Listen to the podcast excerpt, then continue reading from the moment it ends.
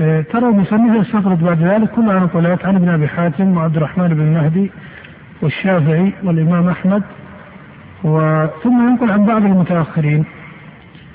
آه، من أهل السنة. وهذا النقل أيضا في الجملة أنه ليس من موارد الإشكال. ثم يقول مثل ما ذكره أبو سليمان الخطابي في رسالته المشهوره في الغنية عن الكلام وأهله، الخطابي رحمه الله. هو من كبار أهل العلم المعتبرين المعروفين لكنه وإن كان مائلا عن علم الكلام إلا أنه كطائفة كالبيهقي مثلا ممن مال عن علم الكلام ولم يتقلده بل لهم ذم فيه ويشاركون أئمة السنة في ذمه في ذم العلم الكلامي إلا أنهم تارة يوافقون بعض أئمة المتكلمين وبخاصة الأشعري ومن هو على شاكلته في بعض الموارد.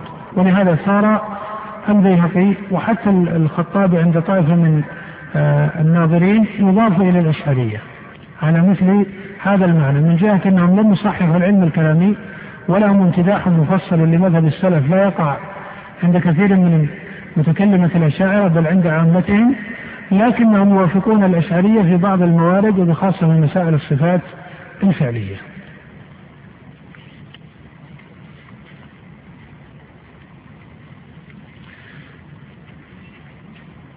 ثم قال المصنف وقال ابو نعيم الأصبهاني صاحب الحلية. ثم قال وقال الإمام العارف معمر بن أحمد الأصبهاني شيخ الصوفية في حدود المئة الرابعة في بلاده. هذه نقولات عن الصوفية وإن كان في بعض الأحرف فيها ما ليس موافقا عليه على التمام والتفصيل. لكن غرض المصنف بها ليبين أن هذا الإثبات الذي ذكره في رسالته وفي كتبه مفصلا هو مذهب معروف حتى عند المتصوفة لما؟ لأن الصوفية الإشكال فيهم أنهم طوائف متباينة تماما. فمن الصوفية من هو؟ أو بعبارة أدق من أضيفوا إلى التصوف. من أضيفوا إلى التصوف. فهؤلاء أصناف. فمنهم الإمام العالم المعتبر من كبار أهل السنة والجماعة كالفضيل بن عياض وأمثاله. فإن هذا وإن لم يسمي نفسه صوفيا إلا أنك تجد في جمهور كتب الصوفية أنهم يضيفون الفضيل بن عياض إلى الصوفية. فهذا صنف أضيف إلى التصوف وإن لم ينتسب عليه بنفسه. هو إن لم ينتسب إليه بنفسه. وصنف آخر من الصوفية وهو من وقع في بدع عملية. وهو من وقع في بدع عملية. ولكنه من حيث الأصول يعني قد يكون عندهم زيادة في التعبد أو بعض التكلف أو ما يشاكل ذلك. ولكنهم من حيث الأصول أصول الديانة مستقرون على قول أهل السنة والجماعة. وطائفة من الصوفية يميلون إلى الطرق الكلامية ويطبقون عليها أو يركبون عليها الطرق الصوفية. كما هي حال القشيري صاحب الرسالة. وطائفة من الصوفية ينتحلون الطريقة الكلامية والطريقة الصوفية ويرون الفرق بينهما لكنهم يجعلون هذا خطابا وهذا خطابا. كما هي طريقة أو بعبارة أدق كما هي الطريقة التي انتهى إليها أبو حامد الغزالي صاحب الإحياء. فإنه انتهى إلى طريقتين بل إلى ثلاث طرق كما ذكر ذلك في ميزان العمل في كتابه ميزان العمل. فينتبه طريقة المتكلمين باعتبار أنها طريقة جدلية ينازل بها الخصوم ولهذا استعملها في رده على المتفلسفة ولكنه من حيث التحقيق والمعرفة واليقين كما يقول فإن اليقين هنا يقع في طريقة الصوفية. فهذا أيضا صنف من الصوفية وصنف من الصوفية هم الصوفية المتفلسفة الذين وقعوا فيما يقارب الطرق الإلحادية بل في مقالات إلحادية محضة من مقالات الزنادقة من الفلاسفة وغيرهم كما هي طريقة ابن عربي وابن سبعين والتلمساني وابن الفارض وأمثال هؤلاء أصحاب وحدة الوجود. وكما هي طريقة الإشراقيين كالسهروردي الإشراقي وأمثالهم. هؤلاء متصوفة متفلسفة مقالاتهم مقالات إلحادية زندقية ولم يعرفوا عند المسلمين بخير ولا بعمل فاضل ولا بشريعة متبعة بل عرفوا بالبدع ومنكرات الأحوال والأقوال حتى في مسائل الأمر والنهي فإن كثيرا من ولاتهم أسقطوا آه، أو عطلوا الأمر والنهي كما عطلوا آه، باب المعرفة الإلهية على التفصيل المذكور في الكتب السماوية لما قالوا بمسألة وحدة أو بنظرية وحدة الوجود. وهناك أصناف أخرى من المتصوفة وقد شاع في الصوفية كثيرا الضلال والبدع بل انحرف بعضهم إلى الكفر المحض وإن كان هذا ليس يضاف إلى كل من أضيف إلى التصوف ولهذا ربما من الفاضل أن تفرق في من ينتسب إلى الصوفية بنفسه فهذا في الجملة أنه لا يخلو من شيء من الوهم والبدع. وفي من أضيف إلى التصوف فإنه قد يضاف إليه من ليس فيه أثر من أثر البدع كما وصفت الفضيل بن عياض وأمثاله. وفي الجملة فالمتصوفة درجات بعضه حاله مقاربة لأهل السنة والجماعة ولكن عنده بعض الأغلاط وبعض الصوفية يكون فوق ذلك وبعضهم قد يكون عنده من البدع الكفرية الصريحة. فهذا غرض المصنف من نقل عن الصوفية ليبين أن الصوفية ليسوا على طريقة واحدة كما يزعمه بعض الصوفية بل الصوفية فضلاؤهم. ليبين به أن فضلاء الصوفية مثبتة للصفات. هذا هو غرض المصنف من نقله عن أبي إسماعيل الأنصاري الهروي ونقله عن أبي نعيم صاحب الحلية وأمثالهم ليبين أن الفاضل من المتصوفة والمتصوفة فيهم فضلاء. ليبين أن الفاضل من المتصوفة يثبت مسائل الصفات في الجملة بل منهم وبخاصة من أضيف إليهم من يحققها تحقيقا تاما كالفضيل بن عياض وأمثاله. ثم قال المصنف ربما بعض النقلات تبعية لا نقف عندها نقف عند المهم كثيرا.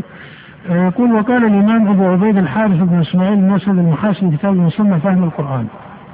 الحارث بن أسد المحاسبي له كتاب اسمه فهم القرآن مطبوع.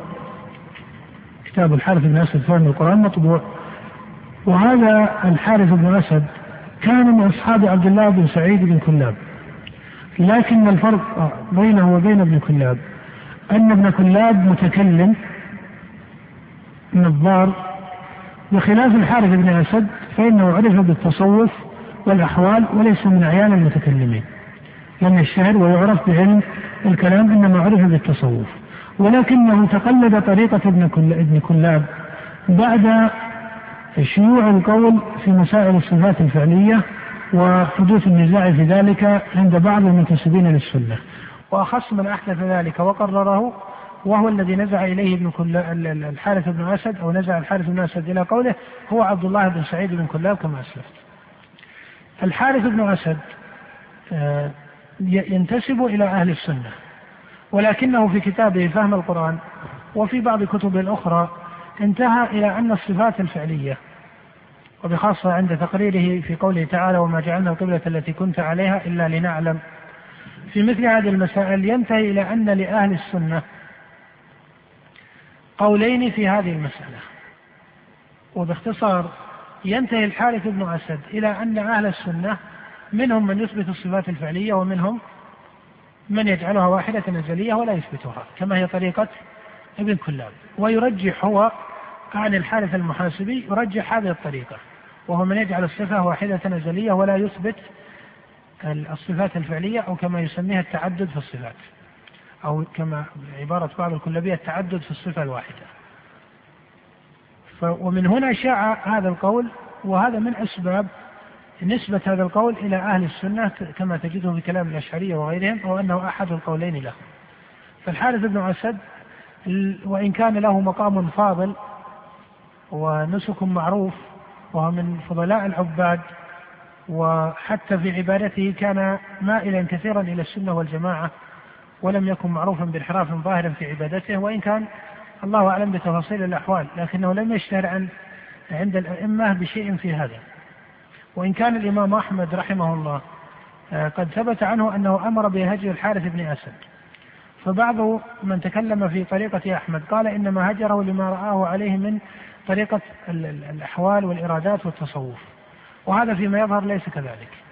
بل المرجح وهو الذي رجحه شيخ الإسلام في دار التعارض وغيره أن الإمام أحمد إنما هجر الحارث بن أسد وأمر بهجره لأنه آه، انتحل القول الذي قاله عبد الله بن سعيد بن كلاب وهو نفي الصفات الفعلية أو عدم إثبات الصفات الفعلية.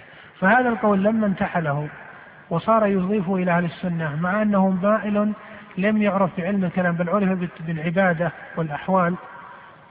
فصار من المصلحة الإعراض عنه. فصار من المصلحة الإعراض عنه ولهذا هجره الإمام أحمد لهذا السبب.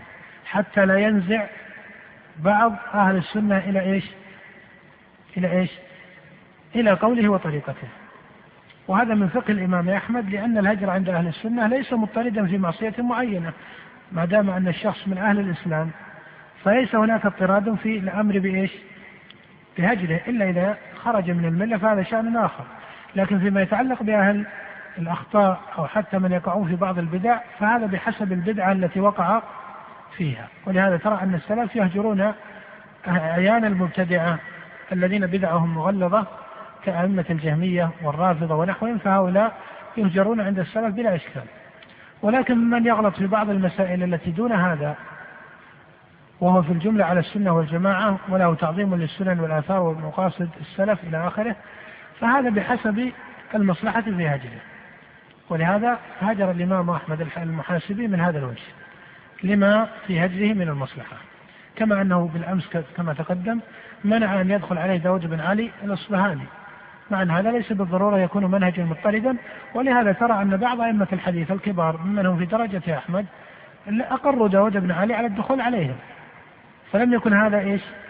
قاعدة لزومية مضطردة عند سائر الأئمة. فالإمام أحمد لما منع داود بن علي أن يدخل عليه بعد رجوعه لم ترى أن غيره من الأئمة سلك هذا المسلك والتزمه. مما يدل على أن هذا معمول به حسب مقاصد الشريعة ومصالحها. وإن كان من تحققت بدعته ومباينته لأهل السنة والجماعة فهذا لا شك أنه يهجر ولا إشكال في ذلك. نعم.